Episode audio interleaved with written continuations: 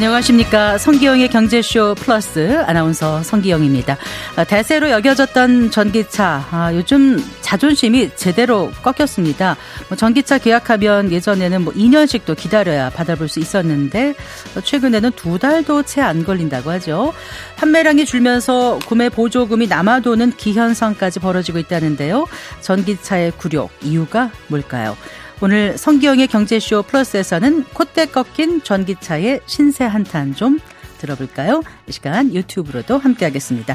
아, 오늘 시간 두 분 모셨습니다. 이호근 대덕대학교 미래자동차학과 교수 또 김성환 오토타임즈 기자입니다. 반갑습니다. 네, 안녕하세요. 안녕하세요. 네, 일단 오늘 운전하고 오셨습니까? 아, 그렇죠. 네. 아, 그러셨어요. 저는 휘발유 차를 휘발유차. 타고 왔습니다. 아, 그러시군요. 네. 네. 교수님께서는요? 저는 수소 전기차를 4년째 운영하고 있습니다. 수소 전기차요? 네네. 아, 수소 전기차는 일반 전기차하고 어떻게 다르죠? 다르죠. 일반 전기차 같은 경우는 대용량 배터리가 장착돼 있어서 네. 배터리를 충전을 한 다음에 배터리가 다 다를 때까지 쓰죠. 그러다 보니까 충전 시간이 좀 오래 걸리고 대신 쭉 쓰고 나면은 이제 뭐 근데 수소 전기차 같은 경우 수소를 가스를 LPG처럼 넣습니다. 네. 주유소 같은 충전소에서 넣고 달리면서 공기를 빨아들여서 공기하고 수소를 결합해서 아, 화학 반응을 통해 가지고요. 물이 생성되면서 에너지가 네. 되죠. 그러니까 즉석 떡볶이처럼 달리면서 전기를 만든다. 그러니까 모터를 구동해서 휠을 바퀴를 돌려주는 건 전기차하고 똑같습니다만 네. 얘는 이제 즉석에서 전기를 계속 만든다.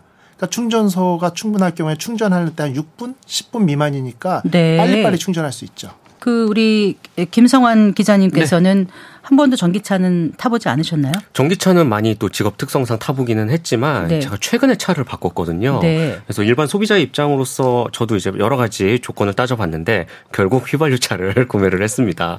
네, 그래서 그 이유가 일단은 저희 집 아파트에 전기 충전 이 차저가 그렇게 많지 않아요. 오래된 아파트입니까? 아, 오래된 아파트는 아니지만 단지 규모가 좀 작다 보니까 네. 네.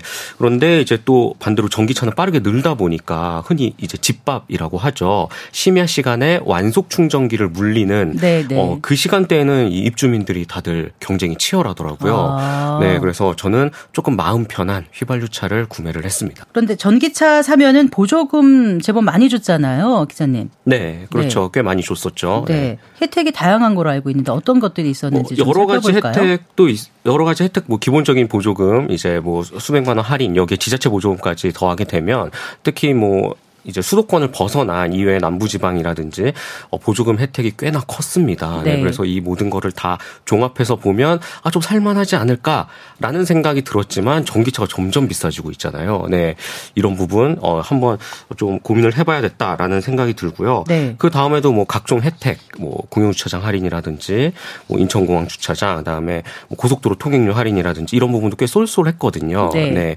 이런 부분 아직까지는 가져가고는 있지만 이런 기회 비용을 전부 전부 다 포함을 해도 가격 자체가 좀 많이 올랐다는 건 소비자 입장에서는 좀 부담이 될 수밖에 없죠. 어느 정도 오른 거죠? 지금 올랐다고 표현을 하셨는데. 네, 가격이라는 부분 특히 배터리가 그 전체 전기차의 한 절반 가까이 차지하거든요. 네, 그래서 이 배터리 원자재 가격이 급속도로 오르면서 전체적인 제조 가격도 많이 올랐습니다. 네. 그래서 그리고 또 이제 점점 최신 기술 그리고 디지털 신사양들이 많이 추가가 되면서 전기차는 일반 내연기관차 대비 그래도 20% 이상 더 비싼 값을 주고 사야 하는 상황이 됐죠. 그래서 수소 전기차를 4년 동안 모셨다 하셨잖아요. 네네. 이런 혜택들을 좀 쏠쏠히 보고 계신 건가요? 처음에 그걸 생각하고 그렇죠. 하셨나요? 아니면 아 저는 첫 번째는 이제 보조금에 따른 혜택을 생각하고 했는데 네. 그다음에 운영에 따른 혜택을 제가 좀 추가로 말씀드릴게요. 이건 전기차고 네. 공통입니다. 뭐냐면은 수소 전기차 같은 경우는 혜택이 좀 컸어요. 전체 차량 가격이 7,220만 원이 세차 가격인데 네. 한 3,450. 절반 정도를 오, 정부 보조금을 줍니다. 예, 갑자기 생각이 좀 어, 그래요? 네. 많이 나요? 네, 네, 그러다 보니까 세금까지 토탈해 가지고 4천만 원 정도 들어서 구매를 했거든요. 네. 그러니까 뭐 상당히 많은 혜택을 받죠. 근데 이제 전기차 같은 경우도 최근에 보조금이 줄었다고는 하지만 공통적인 보조금 500만 원 환경부, 네. 그다음에 각종 성능에 따른 예를 들면 제작사가 충전소를 얼마큼 많이 설치를 했느냐, 그 다음에 직영하는 서비스 센터가 있느냐 뭐 네. 이런 거에 따라서 180만 원을 차등 지급하거든요. 그러다 보니까 뭐 많이 받는 현대기아 같은 경우 680만 원을 다 받고 테슬라 같은 경우 540만 원의 지원금이 있고요. 네. 근데 일단 수소 전기차 3,450만 원 비교가 안 되죠. 받았습니다. 그렇군요. 그래서 시작을 했는데 네네. 이런 좀 놀랄만한 4년 운영을 하다 보니까 질문 하나 드릴게요. 제가 4년 동안 결국 7천만 원 정도의 차량이라고 한다면 제네시스급이잖아요. 네. 제네시스급 차를 4년을 운영을 했어요. 50개월을. 가스비를 뺀 유지비가 얼마 들었을까요? 그 전에 제가 어디서 통계를 예, 예. 봤는데 어느 CC급 이상이면 7년이면 거의 착값만큼 든다. 그렇죠. 음. 네. 그런 거본것 같은데요. 예, 예. 왜냐하면 맞습니다. 왜냐하면은 우리가 투싼급에 그냥 중형 SUV가 엔진 오일 교체하는데 한 14, 5만 원 들거든요. 네. 그럼 제네시스급이면 이제 좀 비싼 오일을 쓰고 하면은 1년에 이제 마일리지 주행 거리에 따라 다르지만 보통 1년에 100만 원 이상은 기본이에요. 제가 작게 잡아도 100만 원에서 150만 원이거든요. 그러면 이걸 저렴하게 잡은 건데 4년 5년이면 500만 원에서 600만 원 정도의 유지비가 들어가야 됩니다. 네. 뭐 이것저것 해서요. 네. 근데 자, 제가 수소 전기차 50개월 타는 동안에 부품 교체로 들어간 비용이 짜잔 6만 7천 원밖에 안 들었습니다. 어. 부품 무슨 부품이요? 공기 필터. 네. 2만 3천 원짜리 2만 킬로마다 두 번, 최근에 교체했는데 부품값이 올랐다고 2만 7천 원에 한 번. 그래서 6만 7천 원이요. 그래서 대부분 아까 차량 가격이 음. 20% 전기차 비싸다 말씀하셨잖아요. 저도 그 부분 때문에 가솔린이 좋지 않아 휘발유가 아직은 뭐 이런 경유 비교를 하는데 4년 5년 운영을 해보면 전기차도 마찬가지예요. 물론 여기서 이제 반론이 있을 수 있습니다. 사고가 한 번 발생하면은 배터리 교체 비용이 2,500, 3,000 수소 스택도 마찬가지고요. 막대한 돈이 드는 건 맞지만 사고는 예외로 치고 네. 일상적인 운영을 통해 가지고 차량 유지비로 드는 비용은요 비교가 안 되고 연간 몇 백만 원이 세이브 된다는 건제 경험입니다. 무지한 질문일지 모르겠는데. 네네. 배터리를 교체할 정도의 사고는 어느 정도 사고예요? 그냥 단순한 접촉 사고 이런 걸로는 그렇진 않잖아요. 단순한 접촉 사고로는 그렇게 발생하지 않는데요. 배터리라는 게 최근 이제 이따 얘기 나오겠지만 화재 얘기가 많이 나오잖아요. 음, 그렇죠. 그러니까 외부에 어느 정도의 충격만 받아도 배터리들이 살짝 뒤틀리거나 이렇게 충격만 봐도 화재 위험성이 높아질 수 있거든요. 그래서 문 살짝 들어간 정도가 아니고 문이 좀 찌그러져서 교체할 정도의 사고라고 하면 배터리 한번 체크해 볼 정도로 좀 예민한 부분이 있거든요. 그러다 보니까 그럴 경우 이제 수리비가 상당히 많이 나오게 뭐 천만 원이 넘는 몇천 단위로 나오는 게 한 가지 단점인데 일단은 또 첨단 안전장치들이 많이 달렸잖아요. 네. 후축방 경보장치, 그다음 긴급 제동장치 이러다 보니까 초보 운전자인 저희 가족들이 운전해도 최근 자동 차는 사고가 잘 안 나요. 네. 그 상황이다 보니까 제 경험상 유지비 면에서 깜짝 놀랄 만큼 1년에 제가 볼 때 한 달에 천 원 든다고 봅니다. 자, 그러면 사고 안 나고 잘 운전을 네네. 해요? 배터리를 몇 년 쓸 수 있어요? 배터리는 보통 20만 킬로, 30만 킬로 얘기를 하는데요. 실제 20만에서 30만 킬로 주행을 하면 배터리 성능이 100%였다가 이게 80에서 70%까지 떨어지면 우리 휴대폰의 자동... 배터리 같은 그렇죠. 거잖아요. 그렇죠. 떨어지면 네. 자동차에서는 효율이 떨어지니까 이걸 ESS에 쓰든지 뭐 경기에 쓰든지 빼서 교체해야 된다. 이렇게 처음부터 얘기가 돼 왔어요. 네. 근데 최근에 보면은 이게 80% 미만 떨어졌어도 전체 100 몇십 개의 그 배터리를 보면 그 중에 한두 개 이상일 뿐이지 전체가 이상은 아니라고 하거든요. 음. 그래서 그런 걸 갖다가 몇 개 부품만 교체를 한다든지 배터리를 파우치만 교체, 셀을 교체한다든지 이런 어떤 과정을 통해 가지고 다시 90% 이상으로 끌어올릴 수 있다. 결론은 잘 사용하면 30만 40만까지 10년 이상 탈 수 있는데 중요한 거는 일단은 급속 충전을 좀 덜하고 완속 충전을 많이 사용하고 그 다음에 배터리를 풀로 90몇 퍼센트까지 쓰는 게 아니라 85에서 90%까지만 충전을 하고 이렇게 관리를 잘 해주는 거에 따라서 수명이 20만에서 3, 40만까지 차이가 큽니다. 아, 그렇군요. 네. 그 정부가 최근 그 추가 보조금 방안을 내놨죠, 네, 선생님. 맞습니다. 한 100만 원 정도 더 네. 어, 이제 보조금 방안을 내놨는데 이게 무작정 다 100만 원을 주는 건 아니고 제조사에서 일정 할인을 했을 경우에만 네. 검토를 거쳐서 일부 차종에 한해서 이제 제공을 하겠다라고 밝히기도 했습니다. 네. 아무래도 더 이렇게 해준다는 거는 전기차 판매가 신통치 않다 그렇게 해석을 해도 되는 거예요? 어, 네, 그렇죠. 충분히 그렇게 해석을 할 여지가 있고요. 그만큼 안 팔린다. 라는 건데요. 네. 어, 실제로 한국 자동차 모빌리티 산업협회에서 조사를 했습니다. 그래서 전기차 우리나라 얼만큼 팔렸냐. 네네. 작년 같은 경우가 한 12만여 대 팔렸거든요. 그런데 올해 1월부터 9월까지 판매 대수가 8만 대 수준입니다. 그래서 네. 이제 전년 대비 한 9.4% 하락한 수치인데 그래서 이제 일부 이제 업계에서는 사실상 지난해 판매량을 뛰어넘긴 힘들다라고 보고 있습니다. 그러면 잘 팔렸을 때는 얼마까지 팔렸었나요? 어, 잘 팔렸을 때가 딱 작년 작년, 재작년 정도인 것 같아요. 많이 팔렸던 네. 거예요. 아. 아, 살펴보면 사실 2018년부터 2020년까지 사실상 전기차의 태동기라고 할 수 있는 국내 시장에서 막 퍼지기 시작할 때는 한 3만여 대 수준이었어요. 그러다가 21년도에 7만여 대로 훅훅 뛰게 됐고요. 그 다음에 이제 10만여 대를 딱 넘으면서 이제 고점을 찍었다라고 했는데 이제 올해 갑자기 또 급격히 내려오게 된 것이죠. 그렇군요. 그 그때는 얼마나 기다렸어요? 진짜 2년씩 기다려서도 사는 경우도 있었나요? 네, 맞습니다. 네, 전기차 인기 진짜 많았거든요. 그래서 나오는 족족 사전 계약 대수가 뭐 어마어마했고요. 뿐만 아니라 정말 사전 대기 1년, 2년은 그냥 기다려야 된다라는 말 아, 정말이었습니다. 네. 요즘은 어때요? 요즘은 상황이 너무 달라졌어요. 며칠 내에 받을 수 있다는 거 진짜예요? 맞습니다. 아. 어, 수입 전기차의 경우는 입항 물량 즉 뭐 한두 달 전에 미리 수요를 예측하고 갖고 오기 때문에 어, 지금 물량이 있는 상황이라서 계약을 하면 일주일 안에도 받을 수가 있고요. 그 다음에 국산 전기차의 경우에도 한 달 안에는 무조건 받을 수가 있습니다. 네. 자, 그러면 안 팔린다는 거는 이제 인기가 없다는 걸까? 살 사람은 다 샀다는 걸까? 왜 그렇다고 보세요? 일단은 얼리버드는 이미 다 구매를 했다. 관심이 있던 분들은요. 아까 이제 제가 수소전기차 말씀을 드린 것처럼 수소전기차 동호회 회장분은요.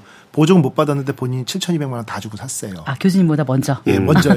그런 분들이 있습니다. 그러니까 네. 전기차 나오면 꼭 사겠다. 자동차 업에 예를 들면 종사를 하면서 자동차 관련해 일단 관심이 많은 분들도 있고 여러 가지 환경에 관심 많은 분들 이미 다 산 거죠. 그러니까 이제부터는 가성비하고 경제적인 걸 따집니다. 아까 이리저리 따져봐도 가솔린을 구매한 거랑 똑같은 상황인 네. 거죠. 그러다 보니까 결국은 메리트가 없다라는 거고 또 한 가지는 결정적으로는 충전 요금이 좀 올랐죠. 킬로와트당 작년에 250원에서 350원, 400원대로 올랐는데 한 번 올라간 전기요금은 절대 후퇴가 없습니다. 앞으로 계속 네. 올라갈 일만 남았고 한전 측에서 원가 분석을 했을 때는 이게 킬로와트당 560원이 적정 요금이고 한전이 손실을 보지 않는 요금이다 얘기를 했거든요. 결국 매년 오를 수밖에 없어요. 네. 그러니까 충전 요금이 계속 올라가게 되면 지금은 아직까지는 가솔린 대비 똑같은 주행 거리를 했을 때 한 절반 정도 한 60% 정도 미만의 어떤 비용이 들지요. 네. 아직은 이익입니다만 이게 계속 오를 일만 남았다. 10년을 타는데 결국은 내연기관하고 동일한 어떤 유지비가 들겠구나. 가스값에서는 네. 이런 생각들 때문에 그다음에 가장 중요한 게 충전 인프라의 부족이죠. 음. 그게 아주 불편한 것 같더라고요. 저도 전기차 좀 보유를 했었어요. 근데 보면은 무슨 얘기냐면 제가 늘 여러 가지 방송에서 주장을 하는데 충전을 꽂아놓고 다음날 아침까지 안 빼죠. 완충이 됐어도. 음. 특히 공공단지 같은 경우 주차요금 부과할 수도 없고. 네. 제가 얘기하는 건 뭐냐면 공용 충전기는요. 충전이 끝나면 15분 후부터는 주차요금을 아주 빡세게 아주 부과를 해야 됩니다. 강도 높은 금액으로. 예, 그다음에 30분 후부터는 따블. 약간 방송의 부적절. 아, 죄송합니다. 그래서 예. 네. 그다음에 1시간 후부터는 따따블. 이건 괜찮나? 이렇게 네. 해가지고 사람들이 겁이 나서라도 가서 충전이 끝난 다음에 차를 빼도록. 근데 밤에 딱 해놓고 자야 되는데 예. 보통 몇 시간이면 충전이 되는 거예요? 보통 이제 차종별로 틀린데 음. 6시간에서 막 9시간. 네, 6시간에서 8, 9시간 사이입니다. 아. 예, 예. 그래서 저 같은 경우 어떻게 했냐면요. 아파트에 충전기가 몇 개 없어서 갔다가 보면 충전을 못 하죠. 그럼 다른 데다 세워놓고는 다음 날 아침에 그 차들이 출근하면 갖다 충전기 꽂아놓고 다른 차를 이용했어요. 네. 그러니까 하루 걸러 쓸 수밖에 없는 이해하시죠? 아, 네. 그런 상황이 은근, 네. 예 와 닿다 보니까 와 이거를 구매를 해서 내가 아예 계속 보유하고 있는 거는 좀 문제가 있겠구나라는 생각이 들었죠. 저 아는 분은 네. 그 아파트가 좀 오래된 아파트라서 네. 안 된다 그러더라고요. 음. 그래서 인근에 큰 대형마트 아. 거기 가서 물건을 사고 본의 아니게 네. 충전하고 어. 그렇게 한다 그러더라고요. 아. 그러니 얼마나 불편할까 예, 이런 맞습니다. 생각을 했거든요. 네네. 그러니까 충전 인프라가 이제 확보가 돼야 아무래도 네. 좀그 구매가 더 높아지지 않을까 이런 생각은 드네요. 네. 그러면 어떻습니까? 이 지금 이제 우리 안에서의 그 시장 그 내수만 지금 고전입니까? 수출도 좀 힘들지 않나요? 어떻습니까? 한 가지 긍정적인 부분은 네. 수출은 조금 양호합니다. 아 그래요? 네.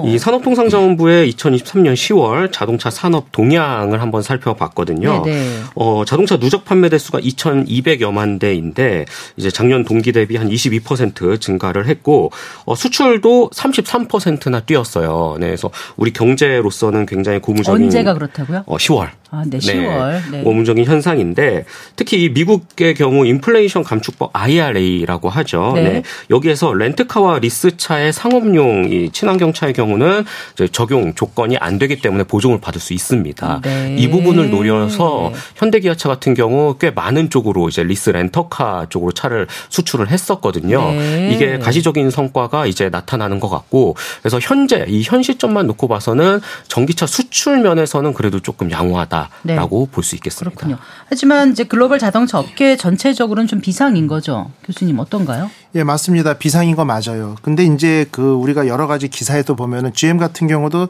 연간 40만 대 생산하겠다 했다 계획을 폐기했고요. 네.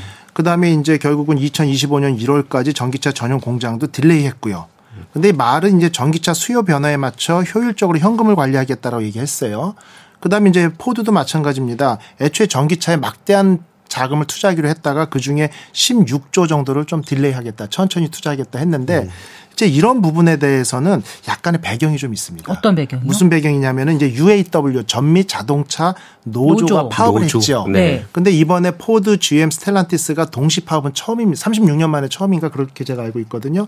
근데 여기서 합의된 내용이 최소 임금을 25%로 올리겠다라고 했고 부대 비용까지 하면 30%가 인건비가 올라가게 됩니다. 네. 그런데 보통 그 시간당의 공임이 생산 근로자들이 86달러였거든요. 네. 근데 그게 이제 30% 25에서 30% 올라가게 되면 110달러 넘어가게 되죠. 그러다 보니까 시간당 시간당입니다. 네. 이민가이 높네요. 네. 이민가 생각하시죠. 계산하고 있어요. 네, 그렇죠. 시간당? 이에요 오, 높네요. 저 휴일 근무 네. 하루 하면은 네. 그러니까 시간당 네. 저기 만약 110까지 올라가면 이제 15만 원 선이거든요. 그럼 하루에 하루 8시간 일하면 얼마예요? 오, 그렇죠. 120만 원? 네. 더 되죠. 네. 네네. 이게 상당히 그저 120만 원이면 한 달이면요 21만 이래도 이러다 네. 보니까 이제 부담이 될 수밖에 부담이 될 수밖에 없죠. 그러니까 그룹 차원에서는 현금 관리란 부분이 그거예요. 결국은 그다음에 또 한 가지는 전기차 시장을 보면은 테슬라가 아주 부동의 1위. 그다음에 현대기아가 잘 따라가서 2위 정도의 판매를 하고 있거든요. 정말 잘 팔고 있어요. 네. 그러면 GM이나 포드 같은 경우는 전기차를 출시했는데도 상당히 인기를 끌면서 아주 이렇게 폭발적으로 판매가 안 되는데 네. 이쪽 시장에 계속 적자폭도 컸어요. 예를 들면은 포드 같은 경우는 올해 3분기에서만 13억 3천만 달러의 전기차 분야에 손실이 있는데 여기다 계속 쏟아부을 자금 여력이 좀 없는 거죠. 음. 그러다 보니까 주저주저 하는 상황이 된 건데 여기서 또 한 가지 변수가 최근에 또 나타났죠. 뭐요? 자, 그러면 GM이나 포드가 전기차에 대한 투자, 생산 공장 설립, 특히 우리나라 자동차 회사하고의 배터리 뭐 회사 공동 설립 이런 걸 다 delay 했거든요. 그러다 보니까 이제 전기차 시대가 좀 줄어드는 게 아닌가 이런 생각을 했는데 최근에 이 UAW하고의 파업이 타결이 됐습니다. 네. 타결이 됐는데 그 타결 조건 중에 노조들이 어, 일자리 창출과 유지를 위해서 전기차 생산량을 지속적으로 늘리고 신차 개발하는 조건에 합의를 했어요.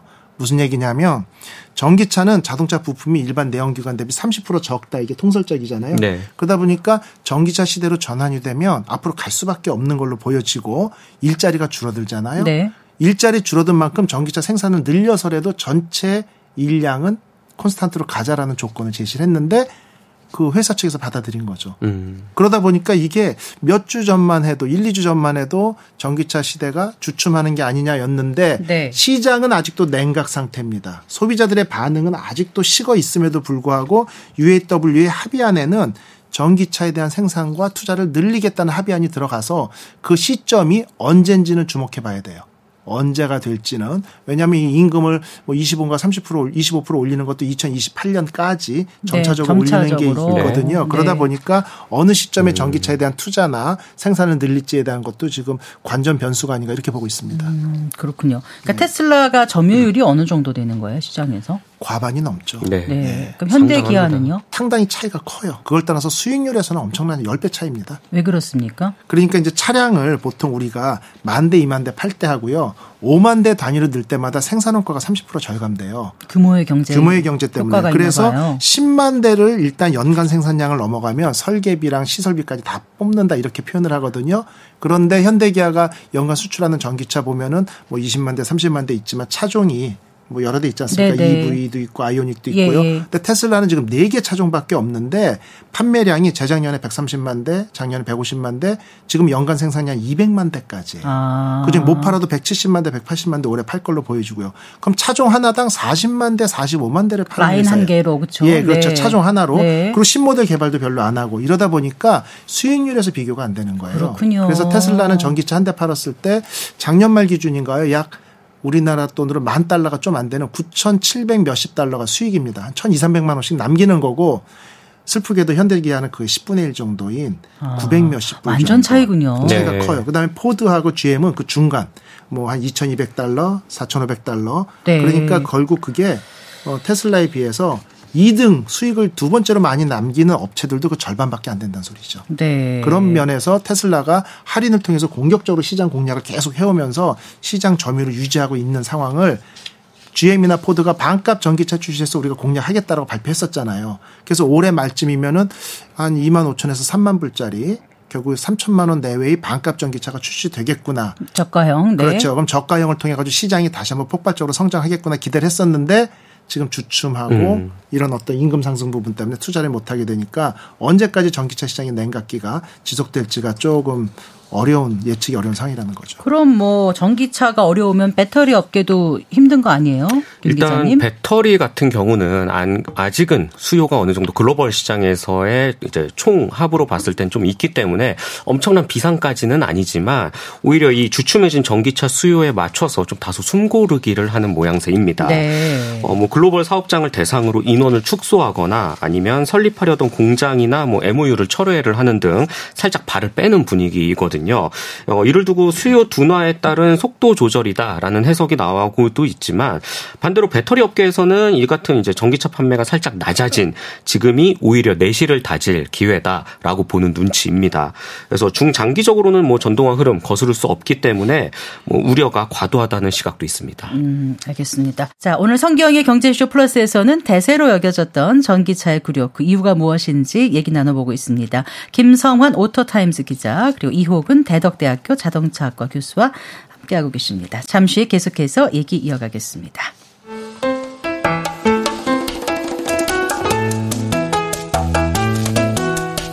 대한민국 최고의 경제 전문가만 모십니다. 어렵고 지루한 경제 프로그램은 거부합니다. 유익하고 재미있는 경제쇼.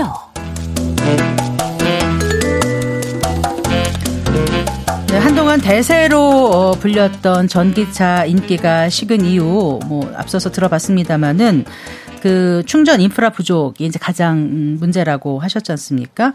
어, 어느 정도 늘어나면은 이게 충분할지 잘 모르겠어요. 가늠이 안 되거든요. 네. 님께서 말씀해 주실까요? 이게 굉장히 또 흥미로운 이야기가 하나 있는데요. 바로 우리나라 전기차 충전기 이 한 기당 전기차 충전할 수 있는 대수가 1.9대로 나타났습니다.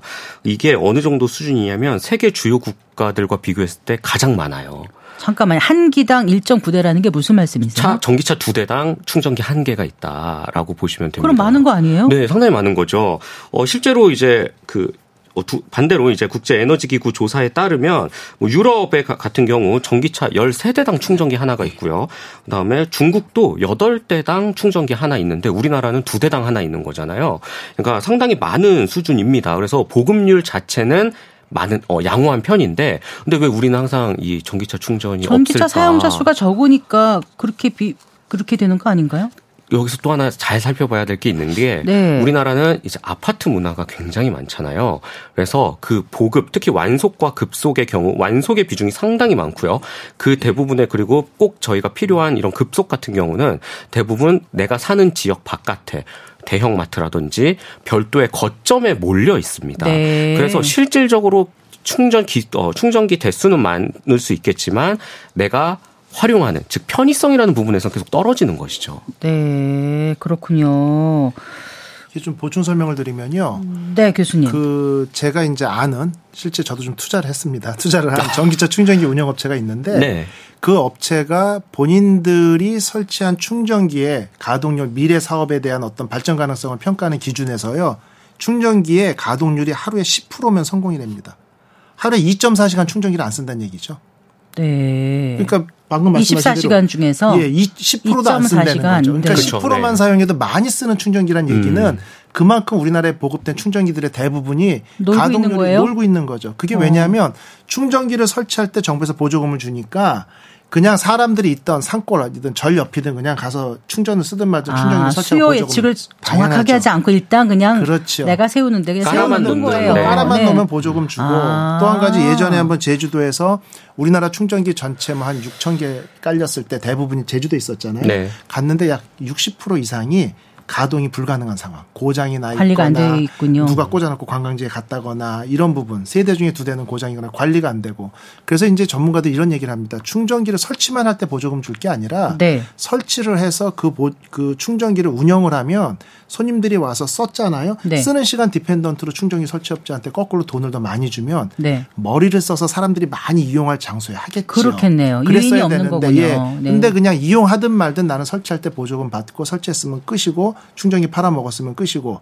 이런 어떤 약간 소비자들에게 눈높이랑 맞지 않는 정책 때문에 이렇게 많이 깔려 있음에도 불구하고 늘 충전기가 부족하다고 아우성을 음. 치는 거죠. 어, 그런데 이제 충전 시설의 그 대수, 양이 아니라 네네. 질이 문제다 이런 지적들을 또 하더라고요. 이건 네. 무슨 얘기입니까? 맞습니다. 이제 한번 생각해 보세요.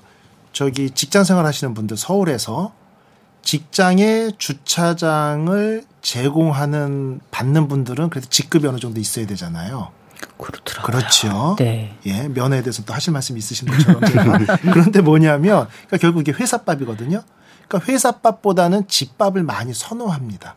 네. 집밥을 많이 선호하다 보니까 회사나 회사 근처에 어떤 시설이나 공공시설에는 충전기가 제법 많이 있는데 집밥이라는 게 우리나라가 또 공동주택이 많잖아요. 네. 아파트나 특히 다세대 연립이나 이런 부분에 충전기가 태부적인 거죠. 네. 그러다 보니까 아까 말씀하신 것처럼 집에서 가까운 대형 마트에 차를 세우고 쇼핑하는 것까지는 좋은데 왔다 다음날 찾아가려면 주차 요금 나오죠. 이런 여러 네네. 가지 네. 이유들이 너무 어려움으로 다가오는 거예요. 그래서 결국은 이때 휴게소나 일반 충전소에서의 급속 충전기도 상당히 부족하고요. 네. 그래서 이런 부분들 때문에 충전에 대한 불편이 가장 큽니다. 그 완속 충전기보다 그 급속 충전기가 네. 원래 더 비싼가요? 어, 훨씬 비싸죠. 네. 어. 그다음에 또 에너지 면에서요. 급속 네. 충전기를 권하는 게 쉽지 않습니다. 무슨 왜요? 얘기냐면요. 우리 급속 충전기 보면은 커피 자판기 정도 사이즈잖아요. 네. 그 별거 아니라고 생각하시잖아요. 근데 급속 충전기 중에 웬만한 게 50kW 정도 되는 게 급속 네. 충전기로 구분이 되고 최근에 현대에서 깔은 이픽 같은 경우는 이제 350kW까지 되죠. 그럼 질문 하나 드릴게요. 아파트 사세요? 네. 아파트에 한 달에 쓰는 게 이제 몇 킬로와트짜리 전력선이 들어간지 모르시죠? 저희 집에요? 아니면 예, 아파트 전체요? 집에, 집에요. 모르죠. 보통 아파트 한 가구당 네. 그 전기 선은 큰 케이블 들어오는 게 그렇죠. 있고요. 그게 동... 설계 용량으로 5kW를 기준으로 설계를 합니다. 아, 그런데 보통 쓰시는 거는 3kW 이상은 안 써요. 네. 보통 가정집에서요. 근데 설계는 좀 안전하게 5kW가 들어가. 이제 이해하셨죠? 네. 50kW짜리 충전기 하나면 열 가구가 쓰는 전기하고 똑같은 선, 그 열 가구에 쓰는 전기만큼 들어가는 그런 거죠. 거군요. 그리고 사용량으로 보면 열일곱 집이 쓰는 거죠. 그래서 네. 50kW짜리 그 충전기 하나가 쓰는 전기 양이 5층짜리 모텔 전체가 쓰는 전기하고 똑같습니다. 그 정도군요. 그 정도죠. 그걸 세운다는 게 쉬운 게 아니겠네요. 네, 쉽지 않습니다. 그러다 네. 보니까 우리가 커피숍 가면은 충전기 여기저기 쭉 한 줄로 꽂잖아요. 네네. 네. 그거 실은 선 하나가 벽으로 공통으로 쓰는 거거든요. 그러니까 전기차도 콘센트 많잖아 꽂으면 되잖아가 아니고요. 두세 대 꽂으면 바로 불나요. 그러니까 충전기 하나 설치할 때마다 도로에서부터 수정공사라고 하는데 네. 그 전력공사에서 전기선을 다 하나하나 뽑아와야 됩니다. 아. 그러면 이제 좀 얘기를 확대해서 아까 말씀드린 EPC라는 350kW짜리는 그 충전기 하나가 아파트 100가구가 쓰는 전기 용량인 거예요. 네. 근데 안성 휴게소에 가면 그 8개 있죠.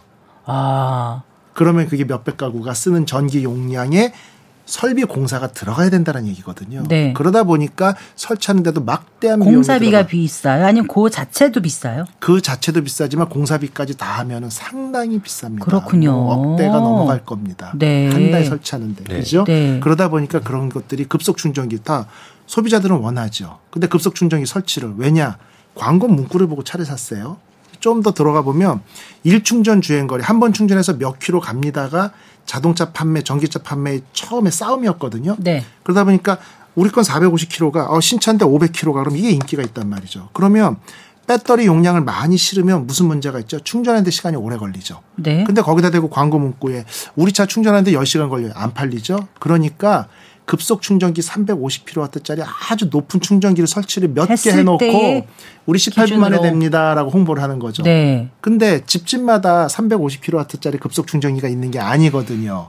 그런데 사람들은 그걸 착각해서 사는 거죠. 네. 그래서 20분 만에 뭐 한 100km, 200km, 80% 충전돼 이러고 샀어요. 네. 완속 충전기에서는 아, 9시간, 10시간 걸리는 거죠. 어. 이러다 보니까 급속 충전기에 대한 걸 홍보를 하고 만들다 보니까 이게 효율성도 떨어지고 이렇게 되고 소비자들은 20분 만에 80% 충전된다며 그 충전기 어디 있어? 아무리 찾아도 없죠. 어. 원하는 게 그거고.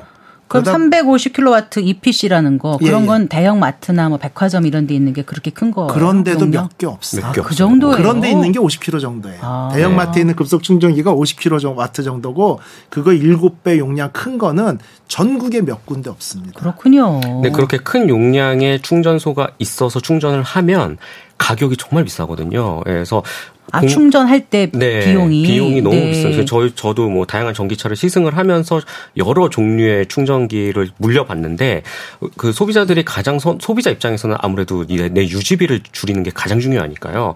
그 심야 전기 시간에 집밥을 물리는 그 완속 충전기가 한 3천 원 정도라고 가정을 하면 네. 이 350kWh의 급속 예, 초급속 충전기 같은 경우는 한 3만 원 정도 거의 10배 이상 가격이 아, 납니다. 그거 못 하겠네요. 그 정도면 그냥 기름 넣는 거랑 큰 차이가 없 다라는 생각이 들 정도이니까요. 네, 네. 그렇군요.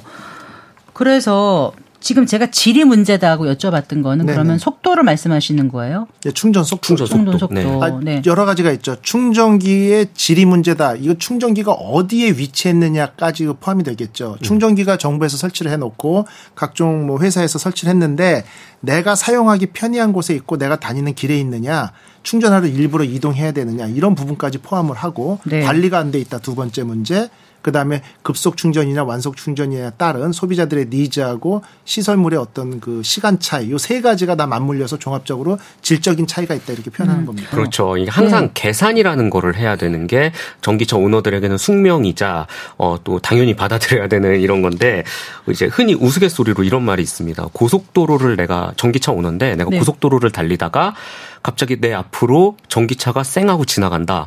이러면 때 아닌 경쟁이 붙어서 내가 그 차보다 더 빨리 가야 된다라는 심리가 생긴대요. 왜냐하면 그 다음 휴게소에서 내가 충전기를 물려야 되거든요. 네. 아, 그래서 의미였어요? 전기차 오너들 사이에 그런 약간 눈치 싸움이 되게 심하다라고 그래요, 하더라고요. 맞습니다. 예. 그렇군요. 몰랐어요. 근데 이게 더 심각한 게 네. 제가 이제 그 비상대책 여러 가지 위원회 중에요. 제가 정말 특이한 위원회에 들어가서 의견 낸 게 있었습니다. 특이한 위원회? 특이한 게 하나 있어요. 뭐냐면 네. 한겨울에 네. 강남의 전기차가 가서 시동이 꺼지고 방전돼서 섰을 때 어떻게 운송하고 대책을 세우느냐라는 위원회가 있습니다. 어. 사실 필요한 거네요. 필요하죠. 네. 아니 일반 자동차가 기름이 떨어지면 그냥 말통 가서 부어주면 바로 가잖아요. 네. 표현이 이것도 부적합한가? 네, 그런데 전기차는 무조건 실어야죠. 실어야죠. 네. 근데 문제는 전기차는 배터리 무게 때문에 차량이 무겁습니다. 일반 견인차랑 배터리 무게가 어느 정도 돼요? 상당히 무겁습니다. 코나 네. 소형이죠. 예. 코나 전기차는 SUV 중에서 소형이죠. 예. 무게가 배터리 무게가 520kg인가 530kg. 테슬라가 640kg.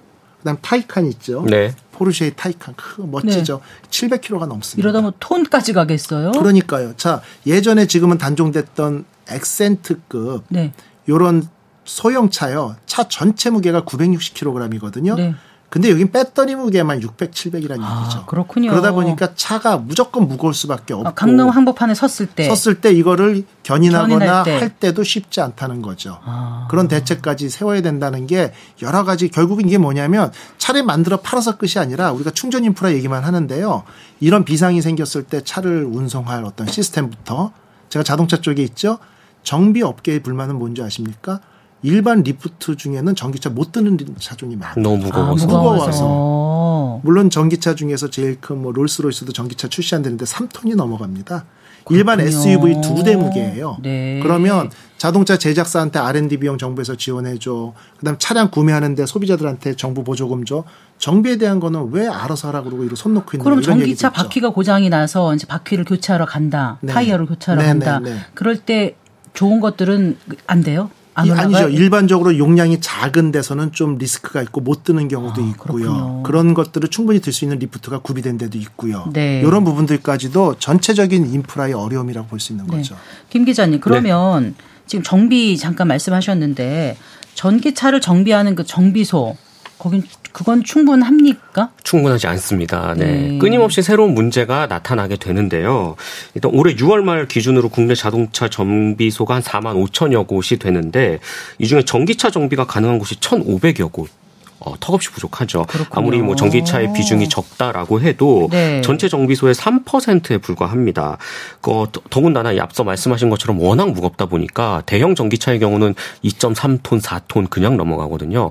이 리프트를 띄울 만한 이 강성을 갖고 있는 시스템이 잘 갖춰져 있는 곳이 없습니다. 더욱 네. 사설은 더더욱 그렇고요. 그렇겠네요. 네, 그래서 웬만하면 공식 서비스 센터에서 전기차의 이런 배선이나 전기를 다룰 만한 정비 어 이제 그 마스터가 있는 쪽으로 가야 되고요. 네. 사설 정비소는 거의 없는 상황이다라고 음, 봐도 무방합니다. 우리가 차 사가지고 이제 사고 나거나 이러면 공식 서비스 센터 가면 이제 무슨 보증 기간 지나면 좀 비싸니까 사설 이런 데 찾게 네. 되잖아요. 네. 그냥 큰 차이 없으면 네. 그런데 이런 거가 어려우면 그 유지 비용이 이런 데서도 또 만만치 않게 든다라고 또 볼 수 있겠네요. 그렇죠. 특히 사고가 났을 경우가 굉장히 심각한데요. 네. 일단 부품 수급이라는 부분에서도 워낙 내연기관 차보다는 전기차가 지금 아직 많이 점유율이 없다 보니까 좀 희소성이라는 게 있고 결국은 이제 쭉쭉 연장이 되면 수리 기간으로 이제 불편함이 다가옵니다. 그래서 뭐 일반적인 자동차 똑같은 사고가 났다라고 하면 내연기관 차는 한 1, 2주면 해결해야 될 문제가 네. 전기차는 한 달을 그냥 넘어가 요. 그러면 한 달 동안에 내가 움직이고 이동하는 이 불편함은 다 감수를 해야 된다는 거죠. 다른 전기차로 쓰게 안 해주나요? 제조사마다 뭐 여러 가지 혜택이 있긴 하겠지만 네. 네. 그렇게 되고 네. 그래서 보험료도 비쌉니다. 보험 그렇군요. 네, 보험업계 역시 이 부분을 간과할 수 없기 때문에 처음에 보험을 들 때 일반 내연기관 자동차의 보험료보다는 확실히 좀 비싸게 책정을 합니다. 아, 몰랐어요. 그것까지 생각 안 해봤네요. 네. 그다음 전기차의 특성상 자, 네. 배터리 교체 네. 드러내고 끼면 될 거라고 생각하시잖아요. 아니에요. 이제 자동차의 BMS라고 배터리를 관리하는 프로그램이 있는데 얘가 BMS 예, 네. 배터리 매니지먼트 예. 시스템이죠. 아, 네. 얘가 이제 이런 어 지금 배터리가 70%차 있어요라고 지금 이제 인지를 하고 있잖아요. 그러면 70%차 있는 배터리를 교체해야지 50%나 100%짜리 배터리를 교체하면 그, 오류가 발생해요. 그게 무슨 말씀이에요? 얘가 그렇게 돼 있어요. 오. 어. 그래서 예를 들면은 그 코나 리콜 사태 때 네. 제작사에서 이제 배터리 회사에서 배터리 보내주겠죠. 리콜이니까 다 교체해줘야 되잖아요. 그럼 보낼 때는 보통 한 50% 정도 충전된 배터리를 보내거든요. 네. 근데 우리나라 사람들의 특징은 정비하러 보낼 때는 기름을 만땅 채워 보내는 거랑 똑같습니다.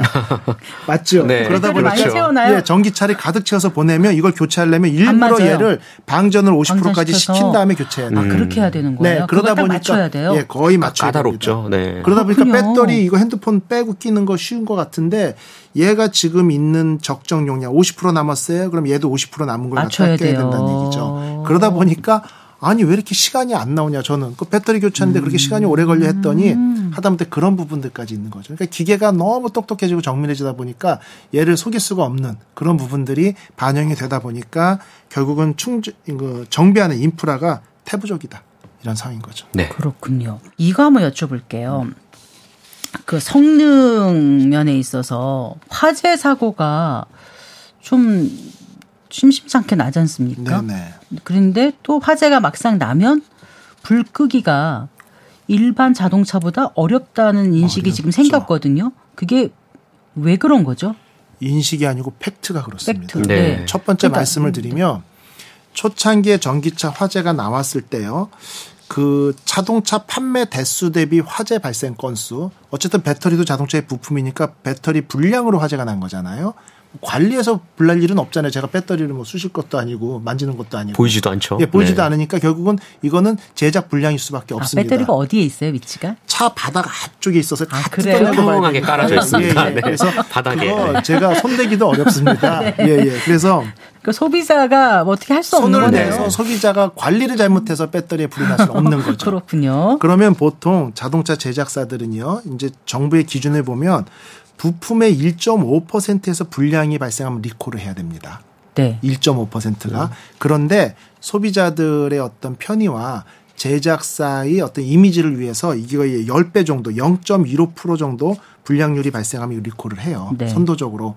그런데 초창기에 그 전기차 화재 발생했을 때를 보면 6만 6천 대가 팔린 코나 같은 경우 13건인가 화재가 발생했거든요. 네. 비율로 따져보면 이게 0.02로. 이, 예, 예, 예, 이게 예. 그 기준의 100분의 1밖에 안 돼요. 그러니까 아. 자동차 부품의 불량으로 화재가 발생했는데 전기차가 불이 더 많이 나느냐는 아닌 겁니다. 그런데, 한번 났다면 이게 대박이죠.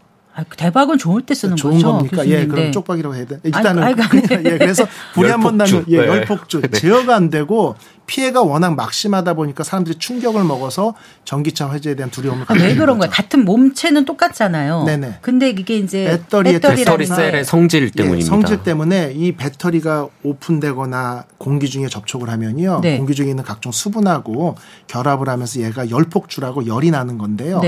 네. 제가 실은 이걸 테스트를 해봤는데요. 물 속에서도 불이 계속 있습니다. 물 속에 완전히 담궈놔도 부글부글부글 끓어요. 그래서 얼마 전에 무슨 사고 뉴스를 봤을 때 계속 해도 쉽게 꺼지지 예. 않는다는 네. 그 열폭주 결론은 거예요. 맞아요. 끌라고 하는 게 아니고 지금은 열이 계속 올라가면서 주변에 아스팔트도 높고 주변 차량이 피해가 확산되잖아요. 네. 그 열을 식혀주면서 얘가 에너지를 다 쓸 때까지 기다려주는 겁니다. 기다려주는 것밖에 현재는 방법이 없어요.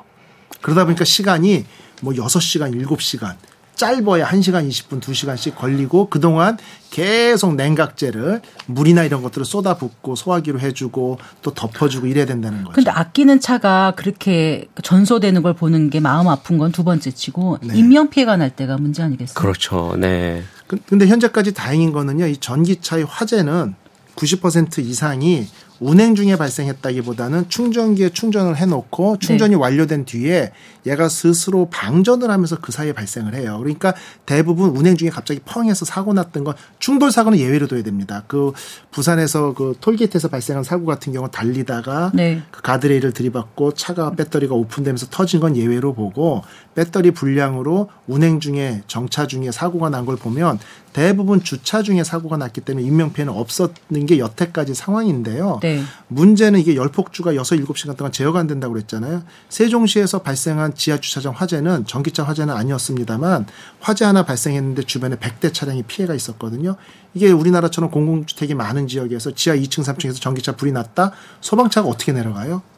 그러다 보니까 여기서 화재가 한번 발생하면 이 건물 자체의 안정성까지 위협받을 정도로 리스크가 크다. 이런 부분 때문에 그걸 가지고 어떻게 해결해야 되느냐. 이미 지하 3층, 2층에 설치된 충전기를 없앨 수도 없고 앞으로는 지상에다 가능한 한 충전기를 설치하고 아니면은 지하 주차장 출입구 입구 쪽에 설치를 하든지 이렇게 아. 해서라도 소방차가 빨리 접근할 수 있도록 해야 된다. 네. 그리고 이제 각종 제도 중에서 충전이 끝나면 무조건 지상으로 끌어와서 전기차들은 지하 깊숙이 충전을 안 하도록 유도를 해야 된다. 이런 대책들이 계속 나오고 있고 논의되고 있습니다. 한 번 그 사고 난 걸 봤었는데 그 제 직접 본 게 아니라 뉴스를 통해서 봤는데 그 문을 열지를 못해 가지고 그 화재 그 인명 피해가 커졌다는 네. 기사를 본 적이 있거든요. 택시를 타도 보면 이렇게 탁 안에서 음, 조작을 해야 문고리가 되잖아요. 요즘 전기차 네, 요즘 전기차들이 대부분 전기차라는 건 최대한 전비 즉 주행 가능 거리를 최대한 많이 끌어올려야 되기 때문에 이 공기 역학적인 기술을 많이 아, 사용을 합니다. 그래서 도어를 이렇게 숨기기도 하고 전자 장치로 확인을 하기도 하고 근데 이 모든 게 다 전기로 움직이기 때문에 아. 한번 전기가 딱 나가버리면 열 수가 없게 되고 이런 몇몇의 사례 그리고 배터리가 갖고 있는 가장 기본적인 특성인 이 열폭주가 한번 전소가 일어나게 되면 그거를 이제 어, 이제 매체를 통해서 보게 되는 소비자 입장으로서는 굉장히 큰 불안 심리를 느끼게 되는 것이죠. 음, 네. 그 말씀하신 대로 네. 문못 열어서 사고 난 거는 약간 제도적인 문제가 있습니다. 무슨 말씀이세요? 그게 이제 용산에서 발생한 사건이거든요. 근데 무슨 얘기냐면 우리나라 이제 규정에 차의 전원이 끊어졌을 때 네. 전동으로 문이 열리는데 차의 전원이 끊어, 끊어졌을 때도 일부 그러니까 안에 있는 운전자나 탑승객들이 충분히 탈출할 만한 충분한 수의 문이 수동으로 열려야 된다라고 표시돼 있어요. 근데 여기서 문제죠. 충분한 수가 몇 개냐는 거죠.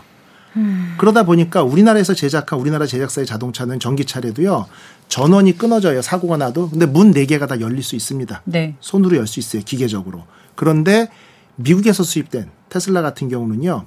한미 FTA에 적용을 받는데 연간 판매 대수가 5만 대 미만인 차량은 미국에서 판매 인증받은 거 한국에 인증을 별도로 안 받아도 돼요. 네. 그러다 보니까 얘네가 충분한 수의 문이 열리지 않은 상황이다 보니까 문을 못 열고 사망 사고가 아, 발생한 거죠. 알겠습니다. 다 그렇다는 건 아니고 다 그런 건 아니고 네. 그래서 최근에는 많이 개선은 돼서 예. 뭐 손으로 스위치를 열 수도 있긴 해놨는데 뭐 사용의 편의성 이런 건뭐 나중 문제고요. 네, 예, 예. 알겠습니다.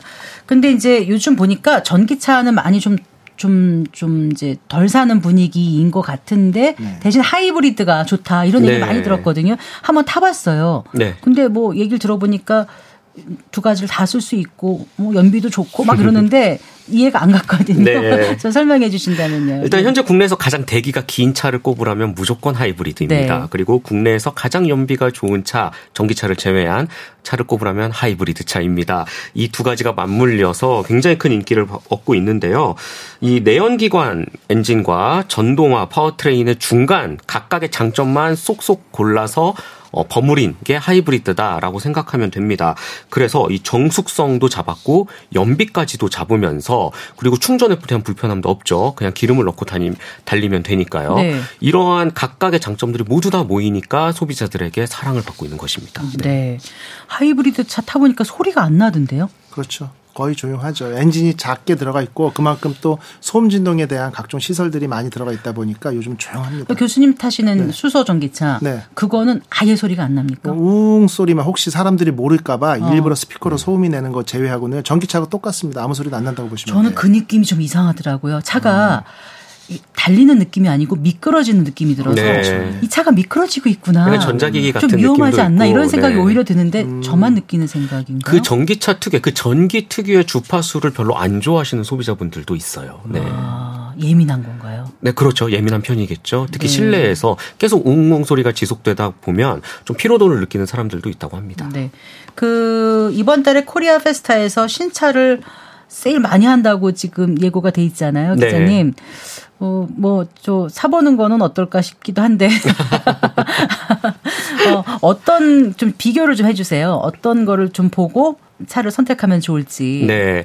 일단 전기차 저희가 지금 계속 다루고 있지만 그럼에도 아직까지도 가장 큰 장점은 유지 경쟁이라는 유지 부분에서는 확실히 좀 세이브가 많이 됩니다. 네. 네. 그래서 내가 정말 이 확실히 제가 꼭 말씀드리고 싶은 거는 내 집과 회사 이 A와 B 둘, 두, 두 군데의 거점 중에 한 곳이라도 정말 완전히 제대로 언제든지 물릴 만한 전기 충전소가 있다. 이러면 저는 이제는 좀 사도 되지 않을까라는 생각이 듭니다. 1회 네. 충전 시 주행 가는 거리도 제조사별로 많이 개선을 해서 400, 500km 많이 나오거든요. 요즘 네. 차들은.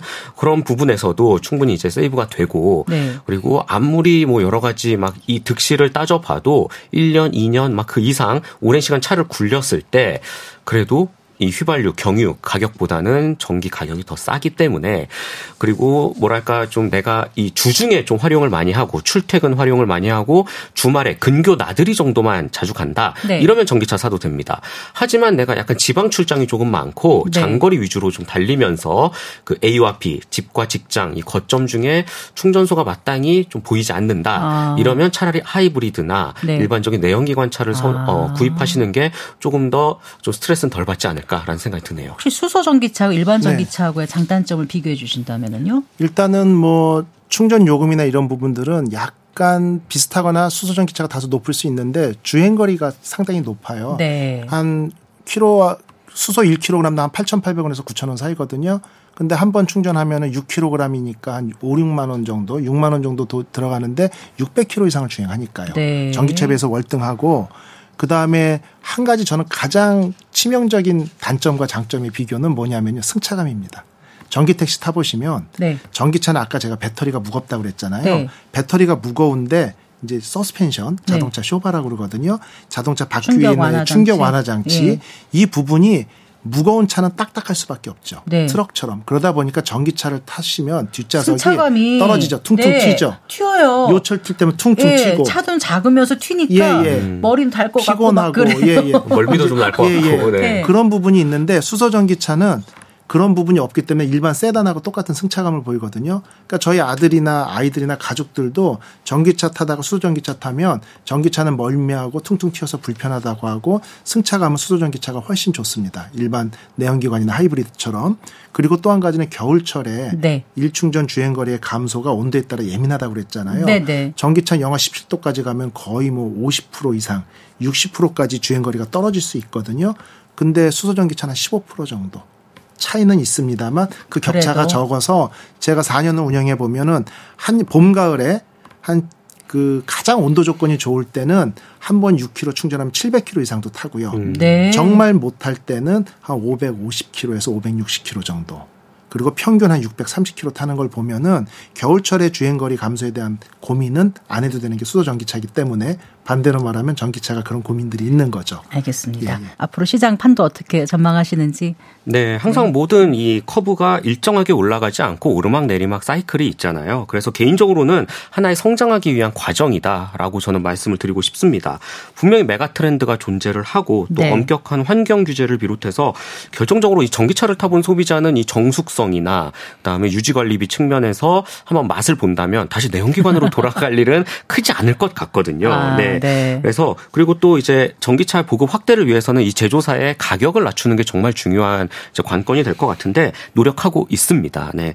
어, 다시 상승하기 위해서 이 가격 리튬 인산철 소재 배터리를 쓴다든지 이제 정말 저가형 전기차를 이제 시장에 확대를 한다든지 노력을 하고 있기 때문에 어, 이러한 기술 발전과 값을 낮추려는 전략이 지속되는 한 전기차는 저는 계속 성장할 것으로 보고 있습니다. 네. 교수님. 예, 지속적으로 우상향은 맞습니다만 변수가 너무 많아요. 무슨 얘기냐면은 우리가 지금 이제 선진국들의 친환경 자동차 정책, 이산화탄소 배출량 규제 이런 것 때문에 친환경 자동차가 보급됐거든요. 그리고 자동차 산업의 패권을 중국이 좀 가져오기 위해서 전기차를 막대한 투자금으로 키워놓은 건 맞습니다. 그건 공이에요. 그 다음에 자동차 산업을 다시 미국이 차지하기 위해서 IRA를 발동을 했고요. 네. 그런데 가장 큰 문제는 이런 각국 정부나 이런 쪽에서 신경 쓰는 게 뭐냐면 자국 산업 보호가 최우선입니다. 그러다 보니까 전기차는 막상 친환경 정책을 폈는데 중국산의 저가, 한국, 테슬라를 제외하고는 본인들 나라의 전기차가 경쟁력이 좀 떨어지니까 약간 주춤하는 느낌이 있어요. 무슨 얘기냐? 영국의 총리가 대놓고 얘기했잖아요. 각 가정에 5천에서 만 파운드의 청구서를 내밀면서까지 친환경 자동차 보급에 힘쓰지 않겠다. 넷제로를 다른 방법으로 하겠다면서 내연기관 판매 금지를 2030년에서 35년으로 연장했죠. 음, 네. 그다음에 독일 같은 경우는 EPO를 들고 나왔잖아요. 합성 연료를. 그래서 EPO를 사용하면 결국 이게 넷제로가 되니까 내연기관을 네. 좀더 오래 타자. 오래 탈 수 있다. 결국은 지금까지의 전기차 보급은요. 정부 보조금이나 친환경 정책에 따라서 강제적으로 또는 당근처럼 이렇게 혜택을 주면서 보급이 되는 거지 소비자들이 와 전기차가 내가 좋아라고 하는 데는 한계가 있는 거죠. 네. 그러다 보니까 참 안타깝게도 우상향은 맞습니다만 각국 정부의 어떤 정책의 방향에 따라서 약간 안개 속이다 이 부분이 좀 어려운 점으로 떠오르고 있습니다. 네, 유럽의 경우는 일단은 뭐 전통적인 내연기관이 굉장히 강자이기도 하고 거기에 얽혀 있는 수많은 이제 노동자들과 어, 자국 산업을 또 보호해야 되기 때문에 네. 전기차로 뭐 저가형 전기차로 보급을 하는 하는 건 맞지만 한편으로는 하이브리드라든지 내연기관을 끝까지 가져갈 수 있는 전동화 powertrain도 분명히 어, 유지를 할 것이거든요. 그래서 제가 봤을 때 뭐 100%의 전기차 전환을 보지는 않고요. 굉장히 다양한 종류의 전동화 powertrain 그리고 좀 다변화된 상황에서 어, 서서히 우상향을 할 것이다라고 보고 있습니다. 알겠습니다. 네, 오늘 두 분 말씀 잘 들었습니다. 고맙습니다. 네, 감사합니다. 수고하셨습니다. 아, 이호근 대덕대학교 자동차과 교수 그리고 김성환 오토타임즈 기자와 함께했습니다. 네, 성기영의 경제쇼 플러스 오늘 순서 여기까지입니다. 저는 성기영이었습니다. 고맙습니다.